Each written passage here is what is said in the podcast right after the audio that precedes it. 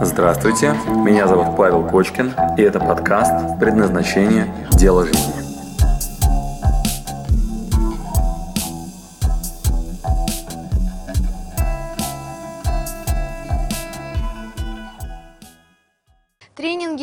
Вдохновляющие книги говорят нам, найдите свое призвание и будете счастливы. Но где его найти и как искать? Эту тему мы и будем сегодня обсуждать вместе с специалистом а, в области поиска своего призвания Павлом Кочкиным и психологом Юлией Зотовой. А с чего нужно начать, хотелось бы узнать у вас, Юлия. Скажите, как психолог, э, как, э, с чего начать в поиске своего призвания? Любят говорить психологи, начинать надо с детства.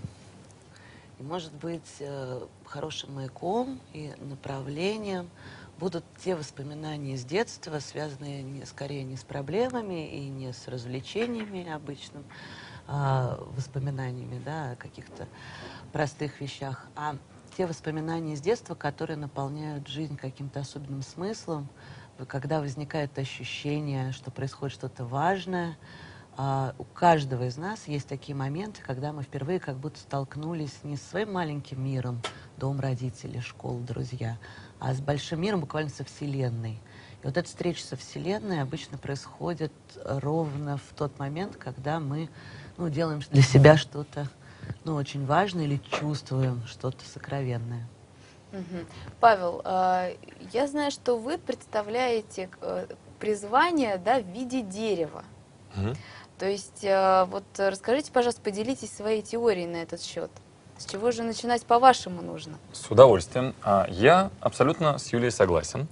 И на своей метафоре дерева э, начать с самого раннего момента, с детства, я бы это описал следующим образом, как начать с семечка, да, с семени, что это было такое, что мы посеяли когда-то. Я нарисую следующую картинку. Э, возьмем дерево, как некоторое проявление того, что с нами сейчас происходит. Дерево, оно заземлено, оно находится на земле. И вот здесь, внизу, когда-то было семечко маленькое, которое кто-то посадил, и то, что это семя из себя представляло, это генетически заложено. Это не только детство, но еще и корни глубже.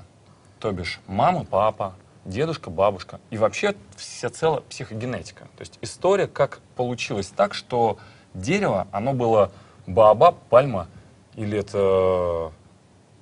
Ива. Береза. Ива или береза, да. Так вот, э, у всех изначально была некоторая предрасположенность, да, там как-то выглядела семечко. А, и корни, которые это дерево пускает, оно во многом зависит от того, какое семечко туда посадили. Дальше это дерево росло в некоторых условиях. Ту же самую иву можно было посадить на разную почву, а, на разные территории. Ива, выросшая там, где тепло, и ива, выросшая в более холодных поясах, она будет разная, она будет проявлять себя по-разному. Так вот, начинать надо, безусловно, с того, чтобы понять, что за зерно было заложено и что за корни, как они у нас устроены. Да, нужно понимать свою историю, понимать корни и по возможности как можно более глубже. Чем мы более ясно для себя откроем картину того, кто мы изначально, тем проще будет осознать свое призвание, найти любимое дело, предназначение. То есть, получается, сеем, да, вот, э, вот этим вот словом мы э, называем самое начало в детстве. Да, и даже раньше. Хорошо. А, но если человек не может определиться с самого детства, и бывают такие переломные моменты даже в 40 лет, там, в 50, в 60, да, а, люди находят свое призвание уже после, уже, так сказать, по скриптум. И, а, а бывает, что не находят себя вообще в этой жизни. Вот так называемая карма бездействия. Существует ли она и вообще бывают э, ли люди, которые себя не находят? Или это просто ленивые люди? А, ответьте мне, пожалуйста, на этот вопрос, Павел. Карма бездействия для меня слишком сложно. Я стараюсь более доступными э, терминами а, описывать ситуацию, но, наверное, могу предположить, что карма бездействия — это, наверное, когда человек не проявляет себя и не действует как-то из своего призвания, из своего любимого дела. Да, такое бездействие. И идея э, о лени или бездействия или неделания, она э, во многом нам в помощь. На своих семинарах э, я рассказываю о том, что лень вообще-то совершенно необходимый для нас показатель, который нас отодвигает от действий, которые с нами напрямую никак не связаны. То есть лениться еще и полезно, Да, оказывается. для нас это очень важно и ценно. То есть, когда мы занимаемся поиском своего любимого дела, как только мы отходим в сторону от своего пути, да, у нас есть очень хорошие инструменты, которые нам помогают. Они вот нам раз и останавливают, э, ограничивают путь, а- ограничивают в ресурсах в этот момент. Мы начинаем двигаться куда-то, куда нам точно не надо. Да, мы для этого не были предназначены. И в этот момент сразу как-то немного ленимся, как-то из рук валится, извне как-то нам ну, не помогает. Да? И вот в, это, в, этот момент, по всей видимости, возникает ну, то, что ты назвала кармой э, бездействия да? и неделания. Юлия, а как вы относитесь к лени? Полезно ли это? Согласны ли вы с Павлом? Ну вот здесь я начну с Павлом спорить, поскольку с точки зрения психологии лень э, это некоторым образом закамуфли- закамуфлированный страх. И там, где человек боится выбрать, может быть, то, что действительно хочет, и останавливается в силу каких-то предубеждений, предрассудков, ну, его может одолеть лень. И а, если говорить о людях, которые не проявляют предназначения, а таких, мне кажется, в современном мире большинство, увы. И это, ну, то, что называется старинной пословицей «зарыть свой талант в землю», и действительно не делать то, к чему предназначено, то, к чему лежит душа.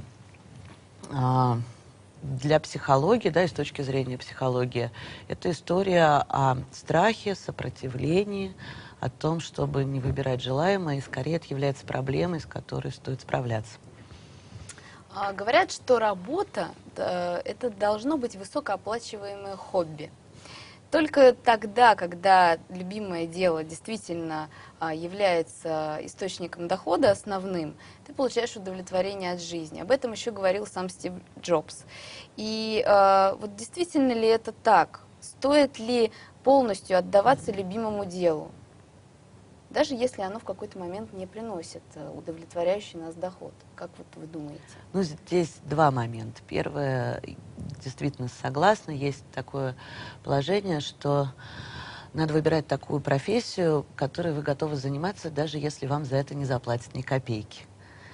Это первая ну, установка, и скорее это про критерии. О том, чтобы выбирать работу не по уровню оклада, не по уровню материального возврата, да, а по ощущению, это мое, мне нравится, я делаю это с удовольствием. И здесь сразу есть вторая часть о том, что если действительно мы выбираем то, что мы любим, мы вкладываем в это такую энергию, столько удовольствия получаем и столько действительно сердца и души вкладываем в этот процесс, что оплата неминуема и возврат неминуемо будет.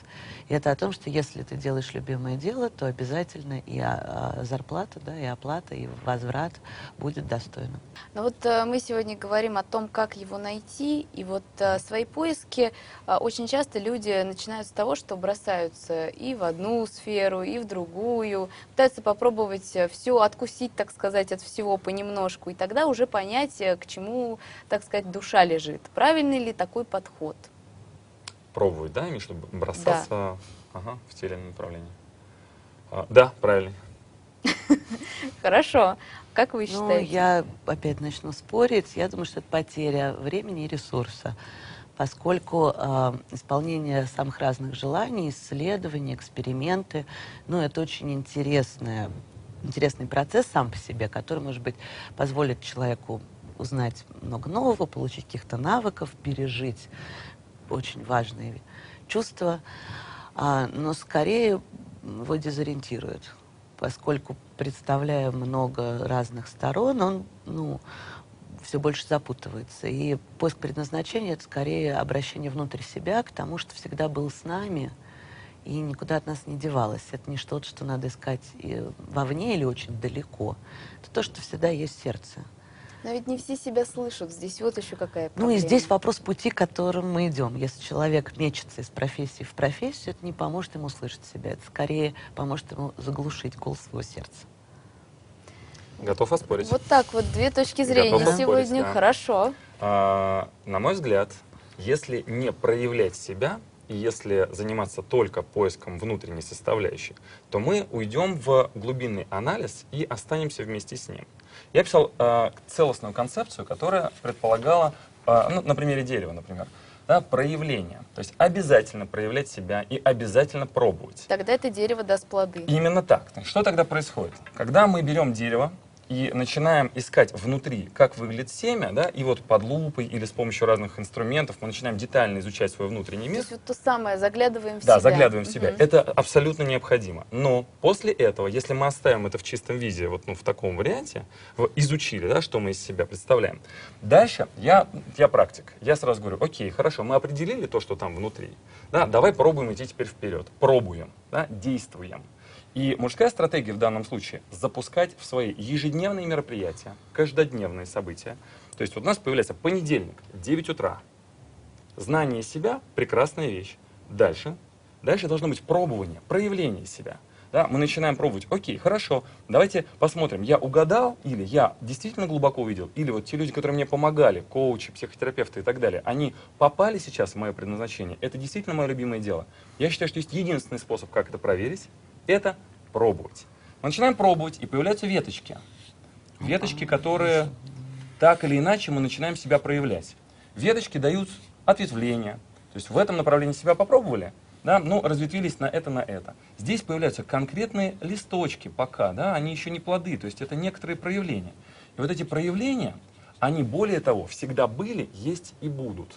Мы с детства уже как-то себя проявляем, что-то пробуем, вне зависимости от того, ищем мы любимое дело, предназначение, призвание или нет. Мы с самого начала пробуем, пробуем, пробуем, пробуем. Как-то себя проявляем. И действительно, тут я с Юлей согласен. Во многом это была потеря времени. Однако мы начинаем с того, что у нас с вами день уже в любом случае как-то построен. Мы как-то встаем в 9 утра, что-то уже делаем. Я предлагаю в том числе и обратную технику. Сначала смотрим на действия. Сначала смотрим на то, как выглядит ваш сегодня понедельник, вторник, среда, четверг и пятница. Что вы делали в 18.00? Как это связано с вашим призванием и предназначением? Ваши проявления, да, они вас удовлетворяют или нет? И брать как инструмент пробование и проявление для того, чтобы уточнять и уточнять и уточнять детали. Как только мы поймем, что за этим стоит в основе, тогда, когда мы распознали здесь наше призвание, предназначение и так далее, мы усиливаем этот поток пробования, он становится намного более точным, и тогда появляются плоды, причем очень сочные, качественные, красивые, потому что мы не абстрактно, теряя время, да, там пробуем вот это туда, не туда, не попал, а это туда, не туда, не попал. Мы через не попал, не попал, не попал отрезаем все лишнее, выстраиваем нужное целостное дерево, в котором мы питаемся из собственного призвания, и через пробование, через проверку мы получаем ежедневное расписание, когда мы на самом деле радуемся тому, как мы реализуем свое предназначение, призвание из глубины. И появляются примеры. Вот э, давайте с вами попробуем разделить у мужчин и женщин а, предназначения разные. Вот э, с мужской точки зрения, как вот вы думаете, Павел? Я считаю, разное.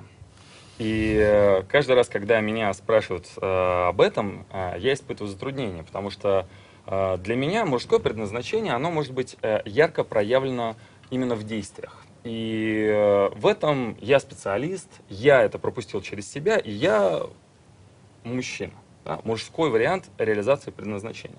Когда я наблюдаю со своей точки зрения, что из себя представляет женщина и какое у нее предназначение, мне как мужчине женское предназначение кажется совершенно другим. Однако есть женщины, которые идут, идут по мужскому пути. Они выбирают такой же путь, как мужчина. Они выбирают быть активными, целостными, реализовывать себя. И тогда они претендуют на предназначение такое же, как у мужчин. Но, на мой взгляд, они все-таки разные. Ну, то есть мужчины реализовываются в работе, в бизнесе. В действии, да. В действии. Но большинство женщин на сегодняшний день также реализуется в действии. Стараются. Стараются. Вопрос, чувствуют ли они себя в этот момент комфортно, да? достаточно ли глубинно они в этот момент соединены с собой, в том, чтобы реализовать себя через действие, через воплощение, через какие-то активные начала. А, многие стараются, и у некоторых получается. А, у меня вопрос к таким женщинам, насколько они глубинно, комфортно себя чувствуют в этот момент, и насколько им от этого хорошо. А давайте вот этот вот вопрос адресуем Юлии. С удовольствием. Ну, первое хочется сказать, что моя точка зрения о предназначении это ни в коем случае не судьба, а личный выбор и ответственность каждого. И э, все разговоры о судьбе, фатуме, о том, что это за, заранее запланировано и невозможно изменить, это скорее привычная для людей э, форма сбросить ответственность. увы, ну, выбирать и отвечать за свой выбор достаточно тяжело, сразу возникает страх ошибки. А если это судьба, тогда, конечно же, она ошибиться не могла, и вот э, мое предназначение быть офис-менеджером. Ну, это же судьба. А, женщина выбирает сначала соединиться со своей природой. Соединиться вот там силы, там энергия, там призвание, предназначение. Сначала туда. Да, и только оттуда, из признания того, что я женщина, женщина дальше способна двигаться, уже реализовывать э, ну, те проявления, да, так себя проявлять. Э, если отторжение есть, то там большая потеря энергии. Бывает ли предназначение человека в бездействии? Вот мне интересно. Да, бывает. А, и это скорее история о том, что человек действует, когда ну, имеет энергию чувствует направление. Если он дезориентирован, у него нет сил, то, может быть, бездействие лучше, чем действие в неверном направлении. И очень часто, например, когда мы заболеваем, это необходимая пауза, буквально, да, полежи, подумай, в ту ли сторону ты так быстро бежишь. И тогда бездействие — это возможность развернуться ну, в некоторую более ну, лучшую для себя сторону. А, есть э, такое философское утверждение, что вообще предназначение человека заключается в счастье. То есть если человек счастлив, он а, выполнил свое предназначение. А что он уж там делал, да, для того, чтобы быть счастливым, это не так важно. Да, И вот э, согласны ли вы с этим? Или все-таки надо реализовываться, что-то делать, выбирать, вот как вы Счастье. говорите? Очень, да, очень хорошо. Э, вы хотели поговорить, да? Да, я, наверное, коротко сказал так, что счастье — это все-таки оценка угу. ну, некоторая очень генерализованная общая оценка того, что происходит. И это о том, что если человек живет в соответствии с своим предназначением, то, скорее всего, он будет счастлив. Но я бы не, сказ... не ставила знак равенства между счастьем и предназначением. А, так, Павел уже что-то угу. начал рисовать. Да, угу. и сейчас мы нарисуем картинку. Это отражающая. Она очень хорошая, мне очень нравится. А, Здесь э, два кружочка. Вот это вот хотелка. Хотелка. И понимание собственных желаний, нашего предназначения, призвания и так далее лежит вот в этой плоскости. Оттуда рождаются разные желания. То есть это ну, некий мотивационный механизм. Что-то хочется. Да, вот нам ну, глубоко мы себя послушали, чего-то хочется. А, как а правило, вот здесь... материальное, я так понимаю. Нет, всяко разно. Всяко разно. Да, тут весь диапазон. Да, весь диапазон. Хотелка. А вот здесь вот действие действия. Да? Мужская картинка, здесь действие. А, и пересечение хотелки и делателя да, действий здесь, вот, вот в этом месте, там, где пересекаются желания с деланием, вот это место, да, где есть и желание, и действие, вот в этом месте наступает состояние счастья. Момент гармонии, когда у человека э, желание совпадает с тем, что он делает. Вот говорят, счастливый человек, он делает все, что хочет. Да? Делает все, что хочет, это действительно очень счастливый. Да? Вот. Э, а также еще говорят, ну, смотрите, какой счастливый, чего хочет, то и делает. Да? И вот эта история с увеличением э, и выращиванием вот этого пересечения действий с желаниями, она Чтобы возможно... Соединились правильно, в правильно. Наша задача поженить хотелку и делателя, да? вот соединить их, объединить все, все чтобы полностью совпали. Возьмем, например, маленького ребенка. Он счастлив. Он абсолютно счастлив. Да. Почему? У него это разногласие между тем, что вот он это хочет, но не делает, он же отсутствует, да, он все, что хочет, да, прям сразу исполняет. То есть он ему захотелось покакать, вот, у него разница между вот тем, как возникло желание, и там вот как вот ему захотелось, только вот так выглядит, так, вот, и счастлив. Вот, ему там, его обидели, да, ему захотелось поплакать, он сразу раз и поплакал. Вот, у него не застревают желания там вот, ну, в том, что он что-то не делает, да, по отношению к нему. У него абсолютное счастье, он соединен. Так вот, это первая стадия, с которой мы начинаем, да, вот, она изначально неплохая, изначально мы все счастливы. И вообще-то было бы здорово в этом состоянии э, сохраниться, но не получается. Мы проходим, вот с точки зрения, вот тут, если хотите, немножко эзотерики. Конечно, обязательно. А, да, вот процесс хотелки делателя. Мы начинаем с счастливого ребенка и проходим стадию Р, ребенок. Дальше есть такая красивая метафора. А, мы переходим в состояние льва. Ребенок – лев. На стадии льва мы занимаемся тем, что достигаем, достигаем и достигаем, захватываем территорию, у нас появляется прайд, у нас другие львы, мы начинаем биться за процесс, и в какой-то момент ребенок переходит в состояние льва. Надо всем вокруг доказать, что я самый сильный, вот, что я очень важный, что там у меня много там всего вокруг, своя территория, там свои женщины там, и так далее, да, мужская картинка. Ребенок лев. Пройдя эту стадию, мы переходим в состояние верблюда. Верблюд, представляете себе, да? То есть вы можете видеть таких людей на улице. Они ходят с основной идеей о том, что э, плавали знаем. И львов этих, которые там сейчас э, бьются за территорию детей, э, все в мире старо, и вот это полное понимание ситуации состояние верблюда такое вот. Вот плавно и мягко, он ходит так чуть так вот, ну, очень такой спокойный, да? Вот, финальная стадия. Вот здесь вот люди, которые, ну, на, вот эзотерики очень часто застревают в этой стадии. Медитируют в горах, они там путешествуют, они вот уже соединились, познали, просветлели, там все с ним случилось. Вот они очень такие волшебные, и вот они так вот чуть летают. А некоторые вот. даже, наверное, минуют стадию льва. Да, да, да, да. Это, кстати, бесхребетное развитие, когда минуют стадии льва, сразу прыгают сюда, и такие вот, это еще более такое, ну, очень хлипкое состояние, да, вот ну, туда без э, стадии льва. Угу. Да, но финал, что нам рекомендует восточный трактат, вернуться в состояние ребенка. Следующее, что должно произойти, то самое счастье, которое мы сейчас нарисовали. Еще более смелый и более ответственный поступок – это вернуться и воссоединиться с собой – спрыгнуть на землю в результате с этой медитационной горы, да, и познания себя и всех остальных историй, в обычные банальные жизненные проявления и начать таки наслаждаться своими ежедневными действиями и реализацией своих желаний. Понимание глубинных своих желаний, соединение их с вашими действиями – это очень ответственная, рискованная задача. Очень многие люди очень боятся этого. И там много разных нюансов. Социум, который на это... Мнение, да, общественное да, мнение, да, да. страхи, которые вот здесь были заложены там так много работы, да, что мы прям в это полноценно погружаемся для того, чтобы как-то начать двигаться да, в направлении соединения хотелки с делателем.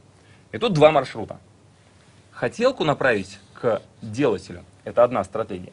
И другая стратегия – делателя направить в сторону хотелки. Они обе очень красивые. А, ну, если нужно, я потом расскажу. Вот э, мне интересно узнать мнение психолога. Э, Юлия, как вы считаете, а взрослый человек будет себя вести как ребенок, осуществлять все свои потребности прямо здесь и сейчас? Правильно ли это с психологической точки зрения? Нормально ли это? Ну, с, э, психология подразуме, ну, предлагает в этом случае несколько противоположных мнений. С точки зрения, например, психоанализа ни в коем случае нет, поскольку детские проявления — это проявление ид — наших импульсов, и, конечно, наше эго и суперэго должно их ограничивать. И взрослый человек — это тот, кто может действительно отсрачивать эти импульсы и корректировать их. С точки зрения гештальт-подхода, конечно, да. Наши желания должны реализовываться в ту же секунду, и это про свободу быть здесь и теперь.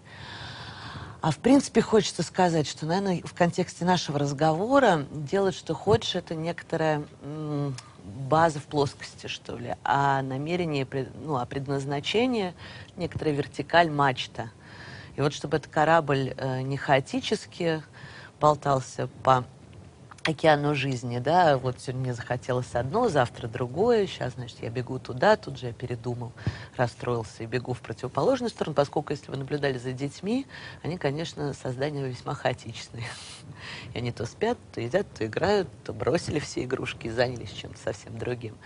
Так вот, для взрослого человека его предназначение — это некоторые некоторая мачта, на которой крепятся паруса, задающие этому кораблю действительно маршрут — и позволяющих до, ну, доплыть до цели.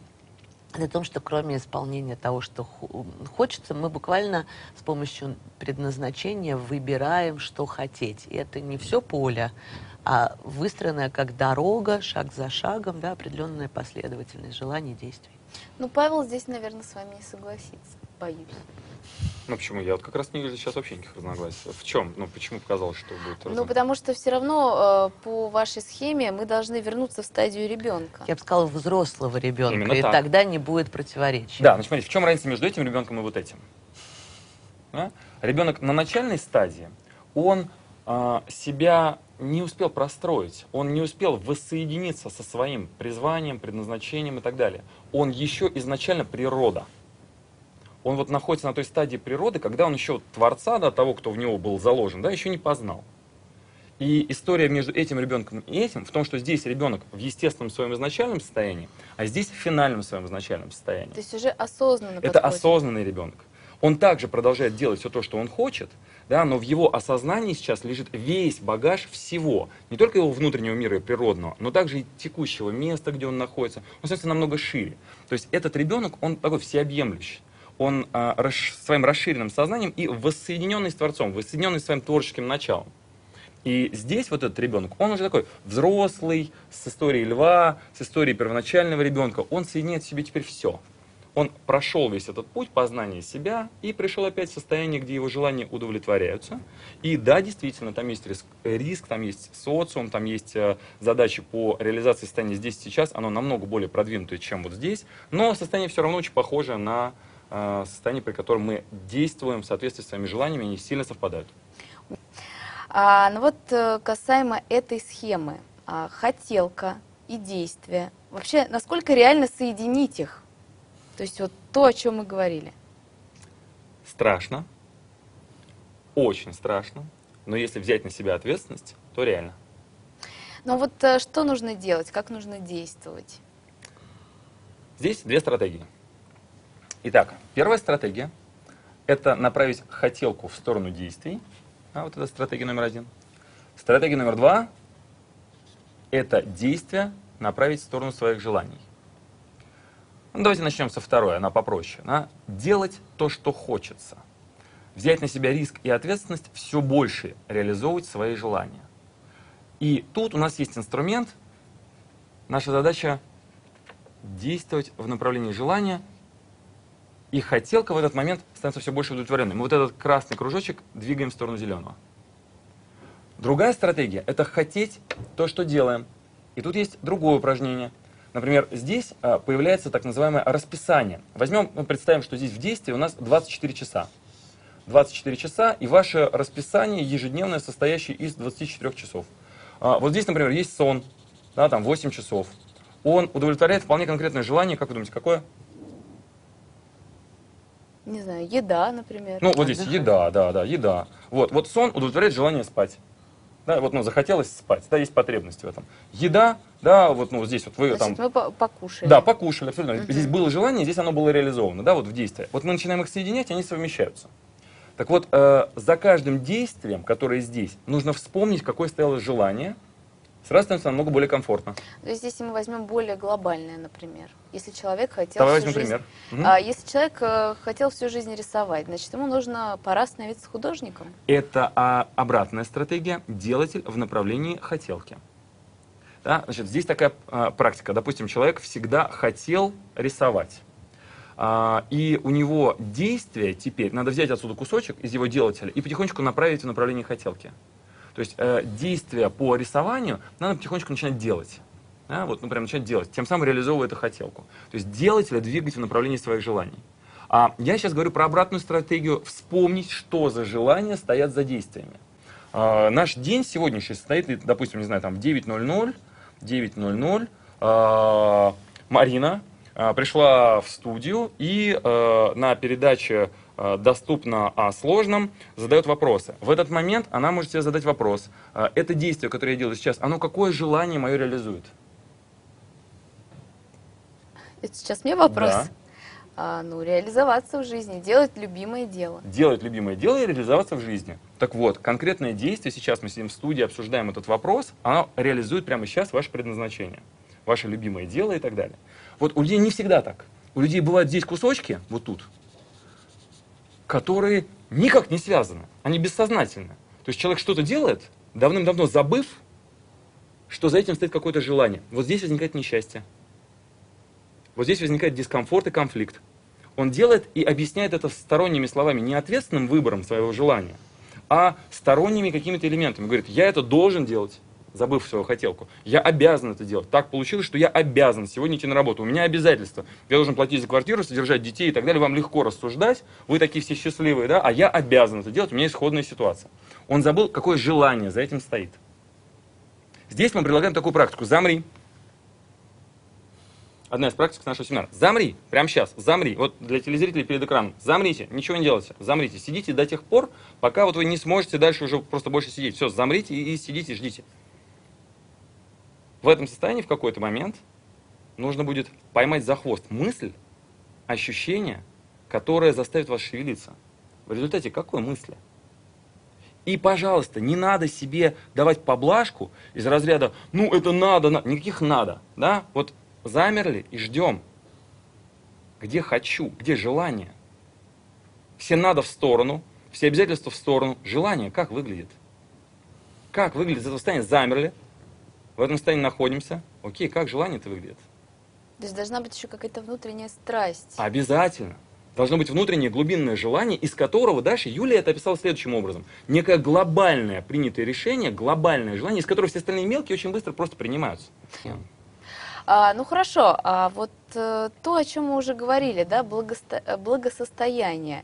А, ведь бывает так, что человек, э, у него все очень хорошо получается. К примеру, он отличный экономист, но при этом он понимает, что вот дома, к примеру, он пишет стихи, и вот он чувствует э, потребности в этом, он чувствует, что у него это хорошо получается, но при этом там он тоже реализован неплохо и хороший доход. Вот э, стоит ли выбрать опять-таки или продолжать писать стихи вот эти дома? Ну, вот здесь, я думаю, разойдемся с Павлом, потому что я думаю, что предназначение — это не всегда работа. Это может совпадать, а может не совпадать. Это о том, что человек может зарабатывать необходимые средства каким-то образом, каким он выбрал, осуществлять свое предназначение, что называется, в свободное от работы время. Ну и скорее, может быть, это действительно женская точка зрения, потому что для мужчины, безусловно, работа и дело — большая часть жизни, очень важная. Может быть, мужчине необходимо это совмещать. А если говорить о женщинах, то я думаю, скорее всего, женщина может где-то получать деньги, если ей необходимы они, да, для того, чтобы существовать, и иметь пространство, время, определенное место в жизни, где она реализует себя. И это еще о том, что предназначение это не всегда профессия. Предназначение действительно может быть мамой или папой. Предназначение может быть в том, чтобы быть хорошим другом или просто честным человеком. Вот э, давайте подведем некие итоги э, нашей беседы, по крайней мере, начнем это делать. Вот э, как человеку определиться по жизни? Вы говорили о том, что нужно заглянуть внутрь себя. Слушать себя, Слушать быть честным с собой, наблюдать внимательно за своими реакциями ну, на разные события и ситуации происходящие, и ориентироваться действительно на некоторые вот свои, ну, не знаю, буквально веление своего сердца, если можно такую метафору. Мгм. Павел. Я абсолютно уверен, что надо заниматься самостоятельно этим. И э, внешние истории, они э, единственное, что могут сделать, ускорить, ускорить это, да, подсказать. То есть имеет смысл прийти к психологу, имеет смысл прийти, может быть, там, к кому-то еще и там, к коучу, да, и которому начать задавать вопросы, но вся основная работа самостоятельно. Прислушиваться к самому себе, глубоко искать, что происходит. А, возможно, некоторые инструменты конкретные помогают. Например, обратить на самые яркие эмоциональные события в прошлом, в истории. А, Например, представить себя на своих собственных похоронах да, и вернуться и прожить. А, Например, представить себя миллионером, в котором все абсолютно реализовано, да, и понять из состояния полного благополучия, что происходит дальше. А, Еще одна практика – это задавать себе вопрос, что мне больше всего в жизни надо, получаем ответ на этот вопрос, а потом задавать себе более глубокий вопрос. А зачем мне это нужно?